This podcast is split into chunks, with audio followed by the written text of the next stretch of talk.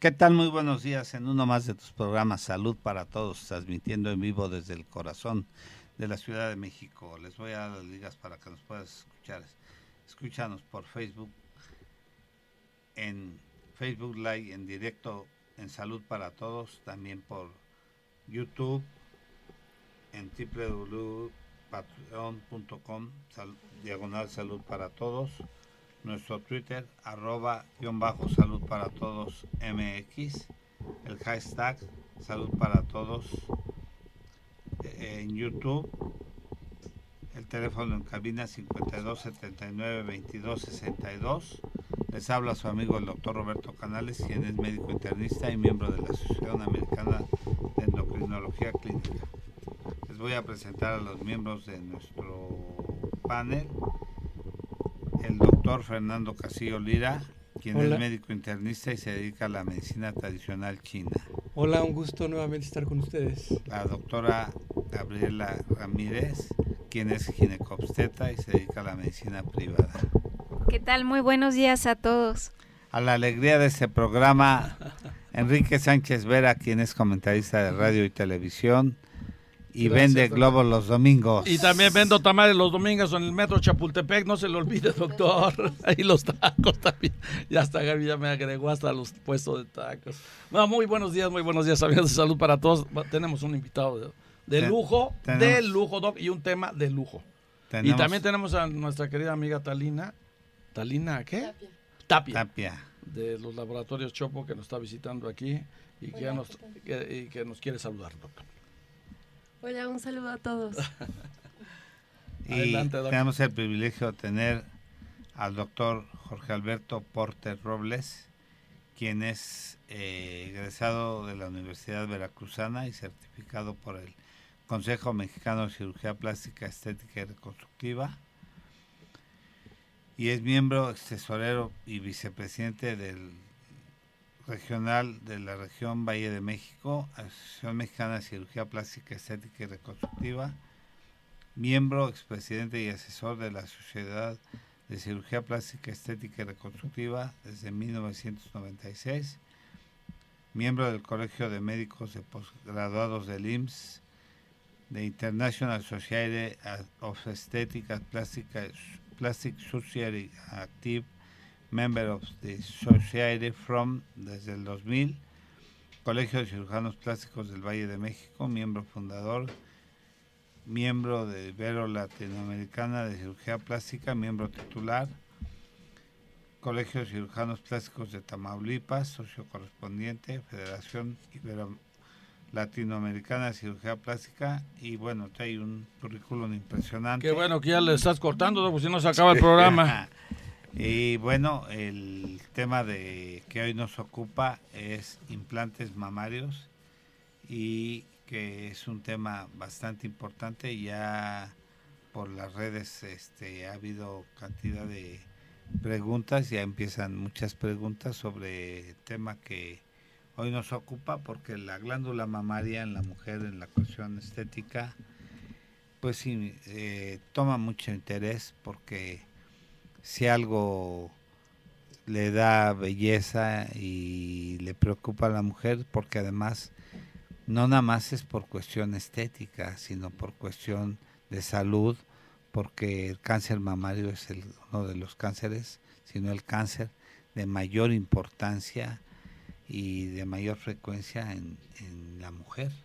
¿Cierto? Entonces no nada más es por cuestión estética, sino por cuestión de salud. Entonces, el implante mamario no nada más es por cuestión estética, sino por cuestión de, reemplazo en cuestiones de cánceres, en cuestiones de tumoraciones malignas. Entonces, el implante mamario tiene mucho que ver para cuestiones estéticas, funcionales y reconstructivas. Quisiera que el doctor eh, Jorge Alberto Porter nos diera una pequeña introducción sobre esto. Muchas gracias, muchas gracias por la invitación, un placer estar aquí con ustedes. Eh, sí, sí baste decir que la, la colocación y la cirugía de implantes mamarios es la cirugía número uno en el mundo de la cirugía plástica estética y reconstructiva. Esto quiere decir que la cirugía que de manera electiva más se hace en todo el mundo. A pesar de que hay muchas controversias aún al respecto, los implantes se han posicionado como un producto de alta calidad y con alto nivel de confiabilidad. Eh, creo que creo que no hay ninguna mujer a la que no le guste verse y sentirse plena en su imagen.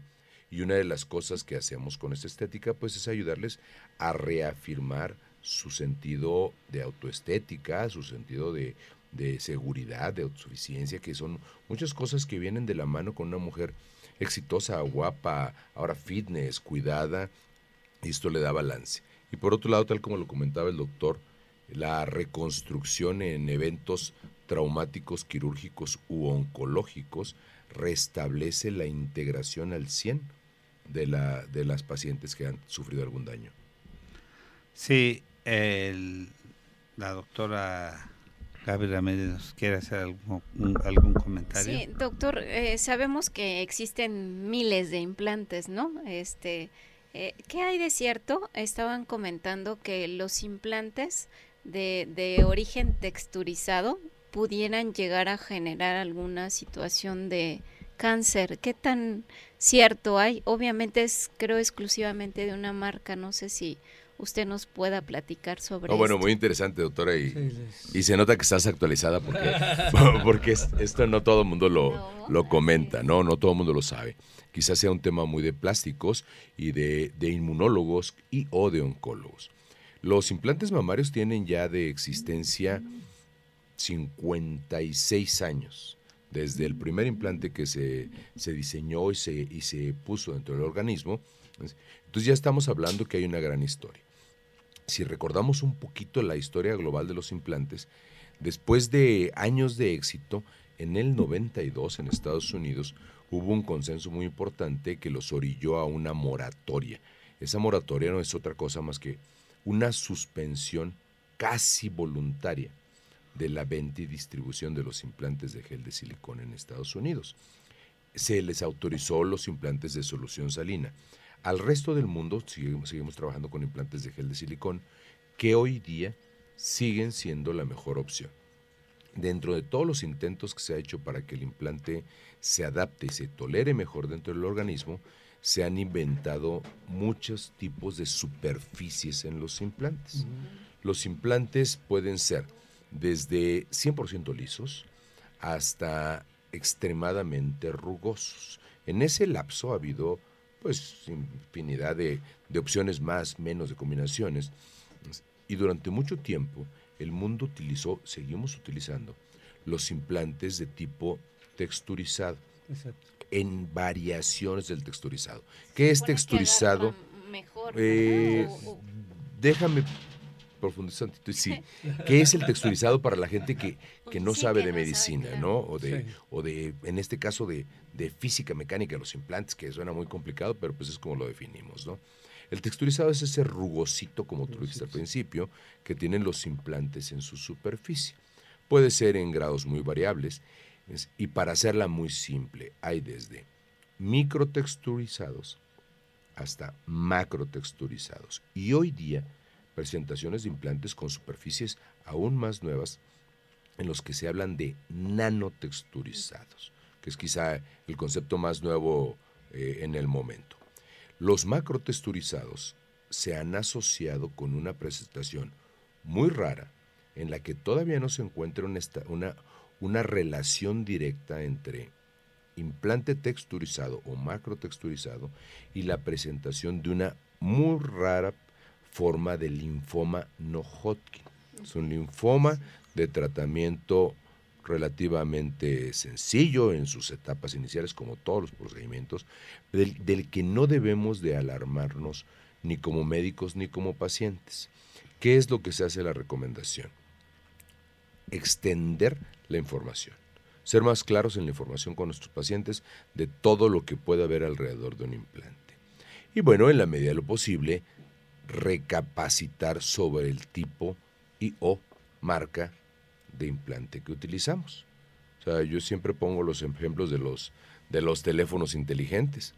no vamos a, no voy a decir la marca porque sé que es, no se permite, pero si utilizamos el teléfono más novedoso y de repente te vas a tener contacto con el inmediato anterior, ya no te gusta aunque le des el mismo provecho, ¿no? O sea, creo que cuando un paciente se acerca a nosotros, tenemos que ofrecerle el implante que en el momento cumple de mejor manera y más completa con los requerimientos oficiales para, para su producción, para su instalación. Entonces, concluyendo, la Asociación de Implantes Mamarios Texturizados de, de una marca es la que ha sido más, más cuestionada, es, la marca es Allergan, no hay una no hay una, una comprobación 100%, pero por es una asociación. ¿Qué quiere decir? La mayor parte de los pacientes a los que se les ha encontrado esto han sido con ese tipo de implante. De hecho, en Francia están prohibidos ahorita. O sea, porque tienen el antecedente de, de, un, de un defecto en otros implantes de origen francés, que afortunadamente en México no permearon para la tranquilidad de todos nuestros oyentes, ¿no? En México prácticamente no se pusieron. Yo a título personal jamás puse uno de esos. Ya no, bueno, no se usan, no se... No, salieron del mercado completamente esa línea. Los otros no, los otros hoy siguen siendo vigentes y tienen muchas líneas porque solamente es una asociación. Todavía no hay una comprobación directa. De hecho, perdón, este, se pueden decir, supongo, marcas, ¿verdad? Sí. Este, me supongo que los que más utiliza, doctor, es el Mentor. ¿O cuál no, marca? Eh, actualmente he pasado por todos los implantes, por todas las marcas, porque es parte incluso del, del mismo proceso de autoenseñanza, ¿no? vas explorando, vas leyendo, vas conociendo los productos. Eh, utilicé en algún momento Allergan también, utilicé Mentor, utilicé Silimet, que son los brasileños. Hoy día estoy utilizando Motiva, que es una marca de tecnología francesa manufacturada en Costa Rica, como muchos productos médicos que se hacen hoy en el mundo y que consumimos, porque tienen, eh, han cuidado muchos estándares de calidad. Y es el implante que desarrolló lo que denominan nanosuperficie. Cuando hablamos de miles de partes eh, por área en la micro, en esta hablamos de millones de partes por área en la nano. En la teoría, tienen estudios muy, muy interesantes, pero sigue siendo parte de la teoría de que la nanosuperficie va a tener una mejor interacción con, con nuestro medio interno. Lo que sí se ha demostrado con ello, y pues la razón por la que lo uso, que el índice de contractura capsular, que hablaré de eso en un momento más, es mucho más bajo con esta marca. O sea, eso, eso ya de primera intención es una gran ventaja, sin hablar de otras como son el tipo de garantías y, el chip, que el chip es como si fuera un expediente portátil para el paciente. Pero al final... No rastreable. No rastreable. Muy, muy importante. Muy, muy, muy, rastreable. Si quieren, ahorita puedo ir profundizando, ¿no? Eh, la doctora Ramírez, Maru Ramírez, que es miembro del equipo y que está enfermita y no pudo venir, hace una pregunta que, que los implantes, eh, qué duración tienen y, cuál es el riesgo de que se rompan, ¿no? Es una de las preocupaciones que atacan tanto a médicos, pacientes como productores. Los implantes vienen de fábrica, la mayor parte de las marcas de buena calidad, de renombre, vienen de fábrica con una garantía por 10 años contra defectos de material y o ruptura del producto. La recomendación es que después de los 10 años se tenga una vigilancia un poco más frecuente. Antiguamente que, que las calidades seguramente no eran las que tenemos hoy, se recomendaba incluso hacer el cambio de los implantes a los 10 años. Hoy lo más correcto es hacer una evaluación exhaustiva y no siempre tenemos que cambiar los implantes. No hay, no hay una fecha de caducidad del implante, hay una duración promedio que ya rebasa los 10 años. 10 años son muy buenos, doctor. Bueno, y llenos de gratificaciones por la imagen. por la imagen creo que es. Claro. Y eso lo que dice el doctor sí es algo que llama mucho la atención, porque antes se hablaba exactamente a lo sumo 10 años. Puede ser, hay implantes excepcionalmente que, que tienen la historia de 20 hasta de 30 años. ¿sí? Sí, pero no. Aquí sí que la excepción no confirma la regla. Cuidado, así es. Cuidado. Sí, porque, porque el, implante queda bien, pero más bien Exacto. la ley del, tiempo. Ah, bueno, no, no, la gravedad tiene juega diferente, Pero en cuanto a la duración de la ruptura, eh, nada más hay que ver un poquito la evaluación de nuestras mujeres en el mundo. La mujer de hace 30 años era más sedentaria, de actividades menos fuertes. Pues desde hace 30 años y desde toda la vida la mujer ha trabajado y ha hecho gran participación en nuestra sociedad, pero no hacían algo que era muy de hombres, ejercicio continuo. Entonces, después de que se volvieron fitness, empezó a haber más cositas. O sea, actividades que, que, eran como casi de hombres, ahora son de, de, todos los sexos, que, que, es maravilloso eso. Pero eso permitió que aparecieran otras manifestaciones. Un implante que se, que se contractura más, que se mueve más, que se aprieta más, implica mayor posibilidad de que sufra cambios físicos. Por eso son las modificaciones que hay. Y la tendencia, la tendencia natural es que el implante va perdiendo cierta textura, que va perdiendo cierta consistencia y que va perdiendo la, la dureza y como que va perdiendo flexibilidad. Eh, bueno, pero más o menos. más o menos. La tendencia natural es que existe como en todos los productos, un desgaste natural de, la cubierta, una, una, fatiga de los materiales que todavía no está bien estudiada, pero por, por eso los fabricantes dan una garantía de 10 años.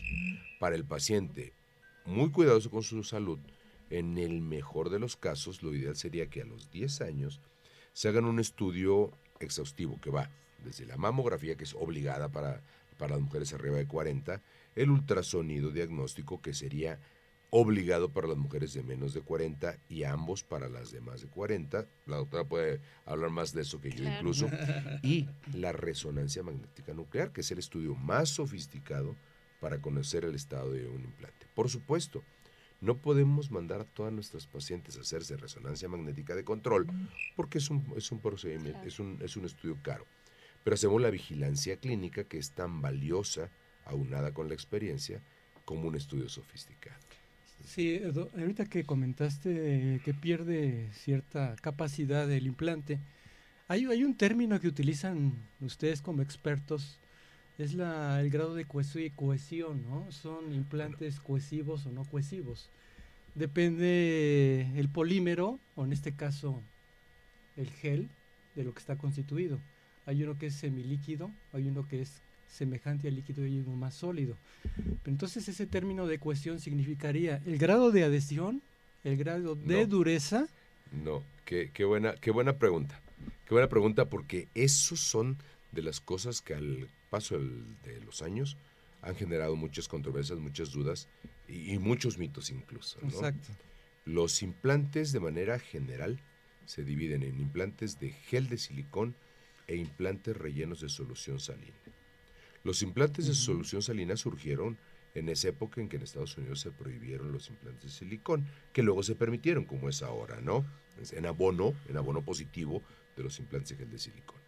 En la historia de los implantes de gel de silicón, los primeros eran de un gel muy acuoso, pero esos fueron los de la generación 1 que se dejaron de usar por ahí del 80. Eso es historia que ya ya seguramente no vemos pacientes con esos porque implantes. ocasionaban granulomas, ¿no? No, porque era muy fácil que se rompiera. era muy fácil que se rompiera. Pero bueno, pensemos que eran los pininos de los implantes. Llegó la generación 2, que fue una generación que trataba de combinar calidad de la envoltura, que es la cápsula externa del implante, con el, con el relleno. Ah, tampoco hubo el mejor de los éxitos y em, las empresas tuvieron que modificar. En esto trabajan empresas, comités médicos, asociaciones médicas, o sea, investigación científica. El, el silicón de tipo 3 ya empezó a ser un poquito más cohesivo, ahorita voy a hablar de eso, y las generaciones actuales de todas las marcas de implantes, en mayor o menor grado, aquí depende la calidad, el nombre, la reputación del fabricante y todo, hablan de geles altamente cohesivos. ¿Qué es, en pocas palabras, el gel altamente cohesivo? Como una, como una rebanada de gelatina, como una gomita de, osito, que son clásicas para todos, todos las conocemos, pero tiene una virtud. Si tú tomaras una fracción de, ese, de ese implante el resto va a seguir con su forma. Si tú tratas de sacarlo de su contenedor, que es la cápsula externa, no sale. Porque es, es cohesivo, pero para sí mismo. No es cohesivo para el organismo. Porque si no tendríamos un severo problema. El día que el paciente quiera hacer un recambio, sería imposible cambiarlo, sería imposible sacarlo. No. Es cohesivo entre ellos, entre las células, entre las, no, no, son células, entre las moléculas. O sea, no se sale de su espacio. No se sale de su espacio. está perfecto, aunque se rompa. Hoy por día, mucha densidad que tenga. Hoy día, aunque se rompa un implante, hay que cambiarlo, hay que quitarlo, pero ya no hay la urgencia estricta de se me rompió, me opero mañana. No, se te rompió, hay que operarte por salud, por precaución. O sea que es la posibilidad de que este tipo de implantes, independientemente que tengan mucha cohesión, mucha adhesión, independientemente de lo denso y lo, de la dureza, en cualquier momento es un tipo de implante que por algún trauma, es un ejemplo, pudiese seccionarse y abrirse no y no va a dar sintomatología al respecto. No siempre. Y puede pasar desapercibido. Puede pasar Por eso ahí el contexto que dice doctor es muy importante durante los primeros años, ¿qué será?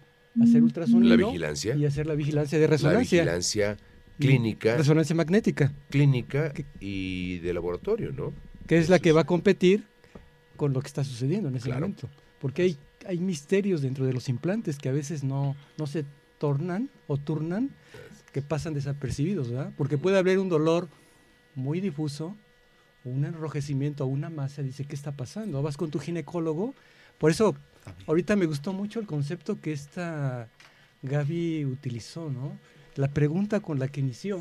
¿Por qué? Porque esta es una competencia no nada más entre el cirujano plástico, sino también del ginecólogo. Pero también el ginecólogo debe de identificar en qué momento su cirujano plástico debe de darse cuenta de lo que está sucediendo. Un trauma puede ser. los implantes son un objeto de estudio permanente dentro de la cirugía plástica y, ahora y ahora de muchas especialidades que están alrededor, de los ginecólogos, de los oncólogos, de los radiólogos. Hasta hace unos años la paciente que tenía implante le daba miedo ir a la mamografía porque el radiólogo no sabía qué hacer. ¿no? Y luego había que ponerle el nombre específico de la técnica que tenían que usar. Hoy día no. Hoy día el, el radiólogo hace su mini historia clínica porque hace una historia muy clínica muy rápida o se basa en el diagnóstico que les enviamos y al saber que un paciente tiene implantes sabe cómo cuidarlos. O sea, la mamografía siempre es molesta en grado variable, ¿no? O sea que, se sale con un registro, se les da un sticker de esa de, ese registro de implante a cada paciente. Ah, bueno, eh, ese es otro bueno.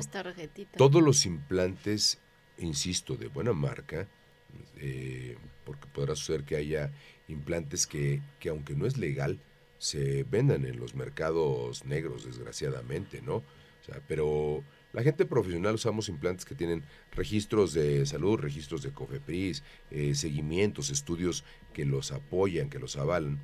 Todos en términos generales tienen una garantía extendida durante 10 o más años. Y además en todos tenemos la obligación de entregarle al paciente va desde el sticker, desde la etiqueta, desde la tarjeta, fabricante, donde vienen los documentos propios del implante, como si fuera tu factura.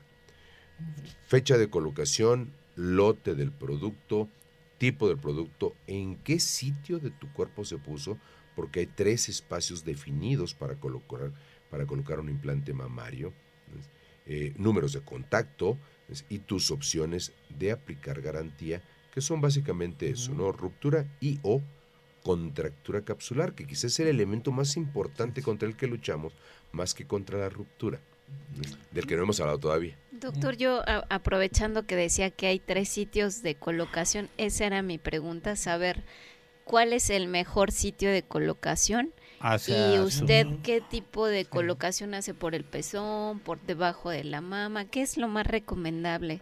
Porque yo creo que las chicas que nos escuchan pues tienen esas dudas, ¿no? Es súper importante. Eh, la, la, ubicación en que vamos a colocar el implante no tiene nada que ver con la vía de abordaje, o sea, con la vía de entrada al cuerpo. Sí, porque hay unos que abordan vía axilar, axilar, submamaria, submamaria. O, o, supraumbilical. Ya, ya las umbilicales se están dejando de utilizar. Se utilizaron implantes de solución salina con endoscopio, pero no resultó ser lo que se esperaba y ahora que sabemos que los implantes de solución salina tienen un índice de vaciamiento espontáneo por defecto de las válvulas hasta de un 30%, pues cuando tenemos disponibilidad de implantes de silicón, ya no los usamos. Durante mucho tiempo utilizamos la vía periareolar, extraordinaria, la interfase de color entre el más oscuro de la areola y el más claro del resto de la piel, una cicatriz que da muy buenos resultados. Se utilizó durante mucho tiempo también, la vía axilar se sigue utilizando, pero ahí cerquita en la vía axilar eh, está un ganglio que llamamos ganglio centinela, que los ginecólogos muy bien de eso. Entonces tenemos que cuidar. La técnica está bien descrita para ni siquiera tocarlo, pero se puede inflamar. Entonces no tiene caso trabajar tan cerca de un, de un, de un vigilante tan valioso. Hoy día, la vía estadísticamente más recomendada es la submamaria, la que va por la parte de abajo, que no es la que más les gusta a las chicas. La cicatriz es muy pequeña, muy poco notoria, de muy buena calidad, muy rápidamente se hace muy poco notoria. Pero ¿por qué la, la vía más sana?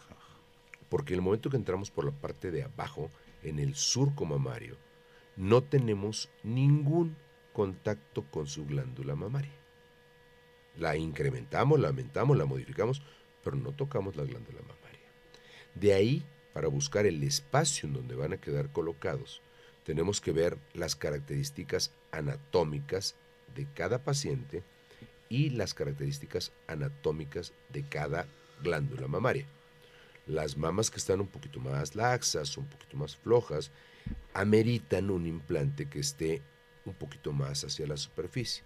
Sería retroglandular, nunca son intraglandulares, retroglandular o retrofacial. La fascia es la envoltura un poquito más gruesa y fibrosa que envuelve a todos los músculos. En los pacientes que son más delgados o que tienen mucha tendencia a bajar de peso, parte del interrogatorio que uno hace, los implantes se colocan abajo del músculo, que hoy utilizamos una combinación de ambos espacios. Es la más utilizada en el mundo y la que tiene estadísticamente los mejores resultados. No es la única. se llama espacio dual. ¿Contractura muscular cuando se pone? Mm, no, hay una contractura muscular por el movimiento, por, eh, por la tracción quirúrgica durante los primeros tres días, cinco días, que es el posoperatorio. Después de eso, el músculo se reacomoda, además, como no ocupamos todo el espacio del músculo, solamente la parte superior del músculo pectoral. La parte inferior sigue cubierto por la fascia y la glándula. Terminan siendo un mix muy correcto. Es una sinergia que saca las ventajas de la cobertura del músculo y las ventajas de la cobertura de la glándula. Cualquier ¿Qué pasa si se, si se, mm, hernia una, una, una... O sea, si se mueve. Sí, yo tuve una paciente que se salió lo que pasa es que luego hacen ejercicio muy tempranamente, ¿no?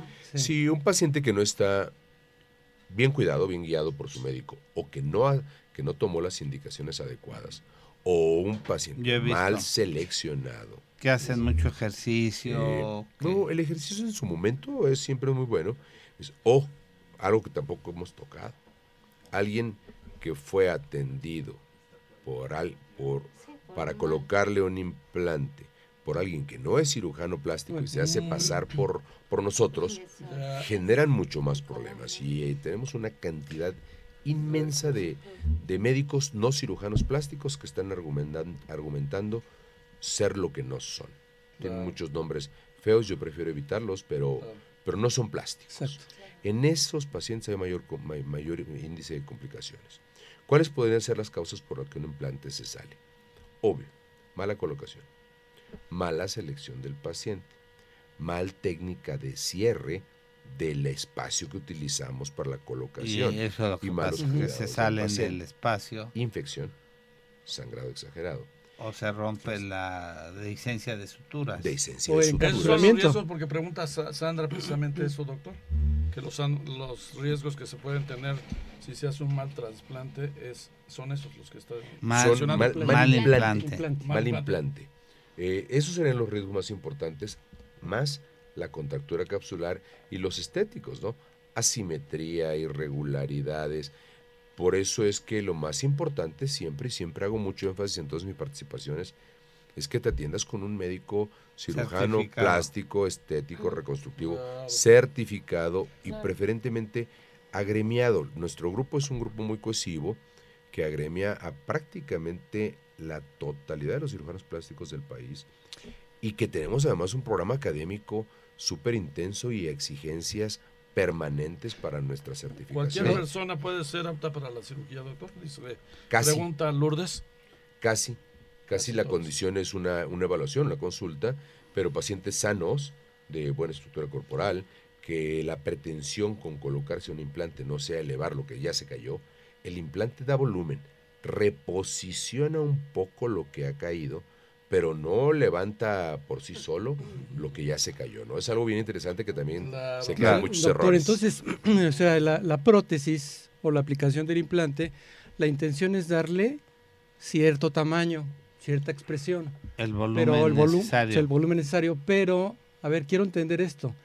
La caída, la repercusión de la caída, ¿cómo va en contacto con esa relación del volumen y del tamaño? El paciente puede caer, tener con las prótesis caídas o se tiene que volver a reintervenir. ¿Qué sucede ahí?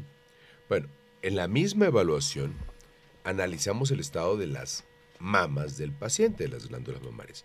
Hay clasificaciones incluso para eso, ¿no? La clasificación más, más utilizada en el mundo es la clasificación de Reñó, es un médico francés de mediados del siglo pasado, pero sigue siendo muy válida, y se divide en tres tipos básicos. Uno, pezón está viendo hacia el frente o con un centímetro máximo de, de descenso. Normal, hermosos, en posición juvenil. Dos, el pezón está cercano o en el surco submamario. Ya hablamos de una caída. Tres, el pezón ya rebasó el surco. Ya hablamos de una gran caída. Condicionantes para esto, sube y baja de peso, lactancia, embarazos frecuentes, descuidos, ahora pacientes con bulimia, eh, eh, cambios radicales en el peso, los posbariáticos, todo eso. Esas son las condiciones que van a tener y una más que se llama pseudotosis. Ese ya es un poquito más complejo para describirlo, pero ese se corrige también con implantes. De estas características, solamente la 1 se corrige con implante. La 2, en algunos casos, cuando es muy incipiente, se puede corregir con el implante. La 2 avanzada o la 3 no es candidata a implante solito. Sino una apexia. exacto. Es Hay que corregir una apexia. La corrección del tejido mamario, que implica pues más cicatrices que luego los pacientes no quieren, pero que hay que explicárselos, que eso es parte del, ese es el costo real del procedimiento. es una técnica diferente. Son técnicas Yo tuve, tuve la oportunidad de, de, estar en Miami en el Hospital Monte Sinaí con el doctor Wendell Perry, que se dedica a la cuestión de implantes mamarios. Y entonces eh, justamente explicaba lo que mencionaba Fernando, que era muy importante hacer una selección del volumen del implante, de, valorar todos estos aspectos que están mencionando, la caída del pezón, si había que acompañarlo de otro tipo de cirugía, porque no nada más era poner un implante por ponerlo, sino hay veces que había que hacer cirugías correctivas.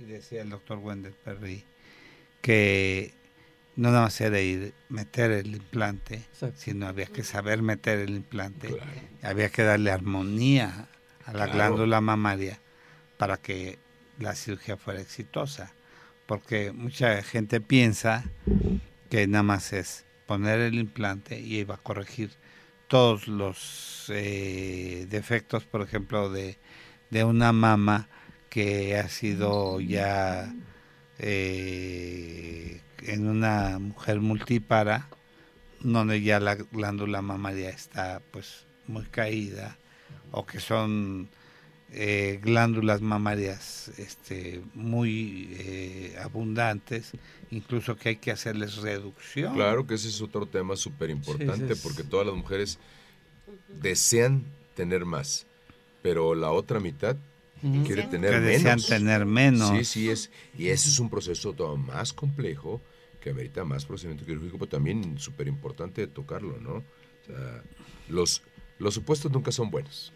Doctor, ¿y qué pasa, por ejemplo? Ya ve que ahora las cirugías cuando una persona tiene sea de mama, cáncer de mama, este, ahora ya no son tan, tan, digamos, agresivas, ¿no?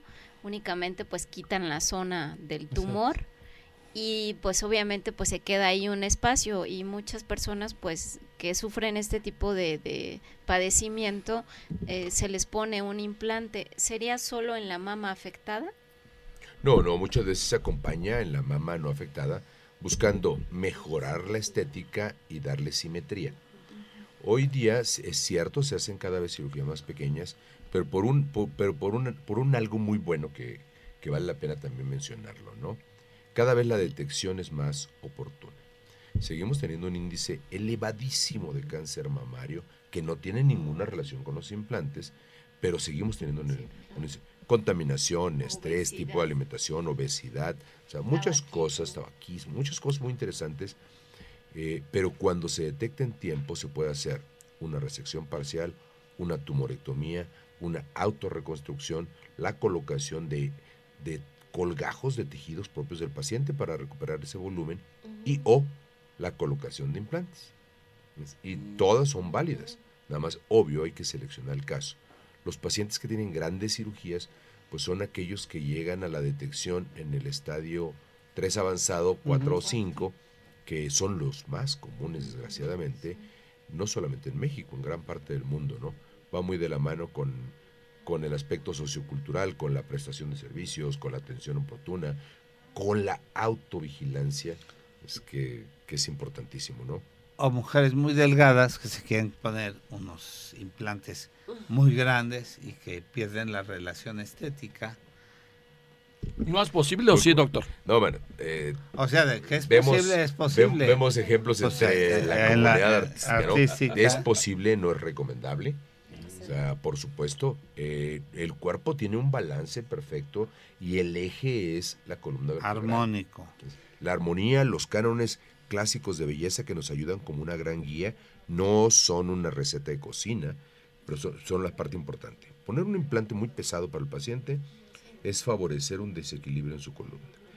¿Qué es lo que sucedía en la percepción tanto de paciente como médico? Todos los pacientes llegaban y como ya vieron que la amiga se puso 350, llegaba la otra amiga y decía, ah, qué bonito se te ven. Yo voy con el doctor y quiero unos de 350. Pero a lo mejor eres candidata para 220 o eres candidata para 400. En la evaluación uno se da cuenta, a ver, ¿qué es lo que quieres alcanzar? ¿Qué es lo que te puedo ofrecer?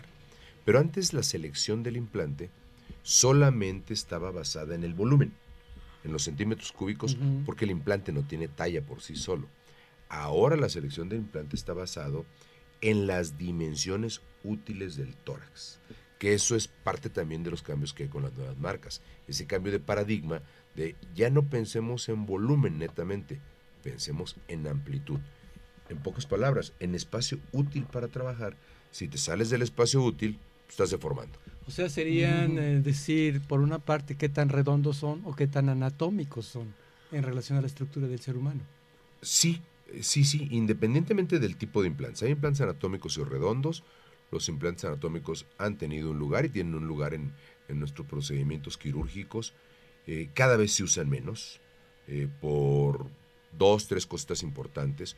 Una, el implante anatómico tiene que mantener un eje longitudinal y como la mujer se volvió más activa, con el mismo movimiento los llegan a mover. Cuando rebasan más de 15 grados, se nota que están choquitos. Los implantes redondos, pues no tienen ese eje, no tienen ningún problema con el movimiento y cumplen con, una, con un requerimiento que tienen hoy las mujeres. Quieren más polo superior. quieren que se vea un poquito más lleno la parte de arriba sin que se vean, como decían antes, como anginas, ¿no? Eh, esos eran conceptos de defecto de técnica. Hoy día quedan llenitos los senos, quedan cubiertos, envueltos, Por eso es que ya no se usan tanto los anatómicos. Por esas dos cosas. Por esas dos Se opta por el redondo. Se opta por el redondo porque además los redondos evolucionaron. Y ahora hay redondos que se comportan como anatómicos. Ahora hay geles, como tú decías hace un momento, geles muy altamente cohesivos, pero muy suaves. Y siguen manteniendo la cohesividad. Y muy bonitos. Claro, se sienten, se sienten O sea que la recomendación sería más indicar el redondo que el anatómico. No, yo creo que, no, no, sí me sería muy penoso emitir un comentario en público para esto. Yo en mi práctica personal, la mayor parte de mi selección son redondos y cuando puedo redondos de esta nueva versión del gel, utilizo esos. Eh, cada paciente y cada médico tendrá como su percepción, pero hay algo que no tiene pierde, la sociedad. La sociedad llega y te dice, yo quiero un poquito más, con las muchachitas, con mis pacientes de 25 años, aprendí frases que no conocía, ¿no? llegan y me dijo un día una paciente, doctor, es que a mí me gustaría quedar sexosa. ¿No? Pues perdóname, yo estoy viejo, no, no supe qué hablaba. O más tetona. sexo, pero no, no, es que antes así decían, quiero más, más, más tetona, bueno, no, no, sexosa. ¿Y eso qué es? Pues ya me explicó, eh, quiero que se vean así, me enseñó unas fotos. Ah, bueno, ya entiendo. Doctor, están preguntando también en dónde tienes tu consulta. Ah, sí, cierto. Y dónde ah, muchas gracias. Sí, sí, eh, ¿Y cuáles son tus horarios de consulta? Muchas gracias. ¿A qué hora sales Yo tengo... y todo eso? Yo tengo una clínica privada de cirugía ah, ambulatoria en el eje 5 Sur, que es la avenida Eugenia, en el 1602. Los teléfonos de contacto son 55 36 22 12 55 36 10 95 y 55 44 36 66. Son más fáciles los dos primeros. no, muy bien. ¿Tienes alguna red social, doctor? Eh, utilizo Instagram eventualmente, no, no soy todavía muy, muy electrónico, muy cibernético. Instagram eventualmente y Facebook eventualmente, pero en realidad no. La recomendación de mis pacientes ha sido muy buena, siempre de boca en boca o a través de un evento de difusión científica en el que orientemos a nuestros pacientes. Y el correo electrónico es porterrobles.com. Ah, Porterobles con una sola R intermedia. Porterrobles. Doctor, ¿cuáles serían los cuidados que se deben de tener después de la cirugía? Son bastante simples y como todas las cirugías, pues estrictos. Primeros días de la cirugía hablamos, la cirugía puede ser en la mayor parte de los casos ambulatoria. Esto es, entran, salen los pacientes, pues de unas horas, la recuperación es muy rápida, cada vez tenemos menos dolor porque dejamos impregnado el área local con un producto anestésico de larga duración, mucho más que los, que los productos que usamos estándares. La calidad de analgésicos y antiinflamatorios ha mejorado. Basta con que el paciente esté entre 3 y 5 días fuera de circulación para poder reintegrarse a tus actividades de tipo ejecutivo, que es una, un sector de la población que cada vez más acude con nosotros. Para las personas que quieran reintegrarse a las actividades deportivas o a la actividad física intensa, sea trabajo o casa, pues hablamos de dos semanas por lo menos. Pero es muy rápido la recuperación. Los implantes de que están hechos, ¿cuánto duran y hay riesgo de que se rompan? Bueno, comentamos al respecto. Ya, ya se comentó. gel de silicón duran más de 10 años. La posibilidad de que se rompa es baja. Ajá. Al ir a una valoración me dijeron que si no era depresiva, ya que si había alguna complicación me los tenían que quitar y pues no me las podrían volver a poner y eso me podría deprimir. ¿Eso puede pasar? Mm, bueno, no por la depresión, pero un paciente que tiene una depresión en tratamiento, pues se considera un paciente sano como todos los demás, es una enfermedad que está siendo tratada. Un paciente que tiene una depresión sin tratamiento o sin reconocerla no es candidato en términos generales a ningún procedimiento de cirugía electiva, o sea, ah, opcional. porque hay que pensar en la posibilidad de complicaciones. Una complicación, son muy, muy bajas las, los índices de complicaciones, pero una complicación en un paciente sano en todos los aspectos va a ser entendido, aceptado y superado. Va a colaborar para la resolución incluso. Pero en un paciente que tiene una afectación de este tipo, una depresión que es muy común, eh, no siempre lo toman bien, entonces podemos tener eventos catastróficos también. No, no es la regla, pero eso es un principio básico, es un principio básico de toda la medicina. Adelante. Aquí hay una pregunta, hay una chica que se llama Ana, dice que si es posible, doctor, una vez que se hace la cirugía y quedan las mamas, pues así como ella quiere, bien paradas, bien estéticas, que si es importante que pueda ya andar así sin brasier, sin, sin un soporte. Puede disfrutar su imagen, claro, es muy bonita la imagen. Eh, la recomendación de todos los médicos en el mundo es utilizar un tipo de sostén. Las mamas están permanentemente luchando contra la gravedad. y más después de eso. más después de esa operación. doctor, entre mayor volumen tiende a haber ciertos cambios de los tejidos, una atrofia de piel o una atrofia sí, bueno, es uno de los temas importantes. celular. No, no, es uno de los eh, subcutáneo, o sea, eh, grasa. Es uno de los temas importantísimos en la selección del espacio, o sea, del sitio que la autora ha preguntado en su momento, donde vamos a colocar el implante. Por supuesto que el implante se adapta al tejido y el tejido se adapta al implante. Si ponemos un implante demasiado grande, que ya eh, no es tendencia, ya no, ya, gracias a Dios cada vez... Ya, ya pasó como de moda. Ya pasó de moda, eso es. Eh, hay mucho menos atrofia. Si ponemos un implante demasiado grande, en lo que yo nunca he participado en la idea, eh, hay menos atrofia. Pero sí hay que explicárselo al paciente. Si aparte de que hay atrofia, hay malnutrición y hay trabajo de la gravedad, pues bueno, los, los, los resultados naturales al paso del tiempo los vamos a acelerar. Oiga, doctor, ¿en qué momento, ahora se habla mucho, mucho en boga el relleno, pero con el propio tejido graso del paciente. ¿Qué opina de eso? ¿Se está realizando? Pero en la glándula mamaria, no, Sí, se está realizando. Sí, hay, hay grupos de investigación para esto. Lo utilizamos, la lipotransferencia, la lipotransferencia lo usamos como complemento. Eh, esto nació porque en algunos países los pacientes que tenían secuelas de cáncer y no querían un implante hacían el aumento autólogo con grasa. Primero hay que hacerlo en varias fases. Termina siendo un procedimiento latoso para el paciente y costoso. El, el, índice de sobrevida de la grasa en la mama es mucho más bajo que en cualquier otra parte. Y además, recordemos que la glándula mamaria tiene un conducto de salida, que es el pezón, que es la emergencia de los conductos galactóforos, que son virtuales, que quiere decir que existen cuando hay leche y no existen cuando no, pero están colonizados por bacterias entonces las posibilidades de infección son un poquito más altas. ¿Para qué sí usamos mucho la, grasa en la mama? Para dar volúmenes en áreas seleccionadas. Para mejorar un área, para darle cobertura a, un área muy delgada, para mejorar un área de cicatriz. Pero básicamente ¿En el momento en que ya está el implante o posterior al implante? Antes o después. Eso depende de la técnica. La tendencia es hacerlo hoy en día. Eh, sí, de hecho hay una hay técnicas que, ahora se llaman mixtas, eh, lipofilling con, con, aumento mamario, o sea, le han dado, cada, cada autor le dará su nombre, pero en realidad lo que hacemos es pues aprovechar todos los recursos de los que dispongamos pues para mejorar la estética del paciente. Ok, totalmente no invasivas. No, sí, sí. Son aunque invasivas, sea, aunque sea lipoinyección, una inyección es invasivo. Microinvasivo quizá, pero una inyección es invasivo. Ok, ¿tiene que entrar a un quirófano? Eh, en el mejor de los casos es en un quirófano o en un área especialmente dedicada para eso.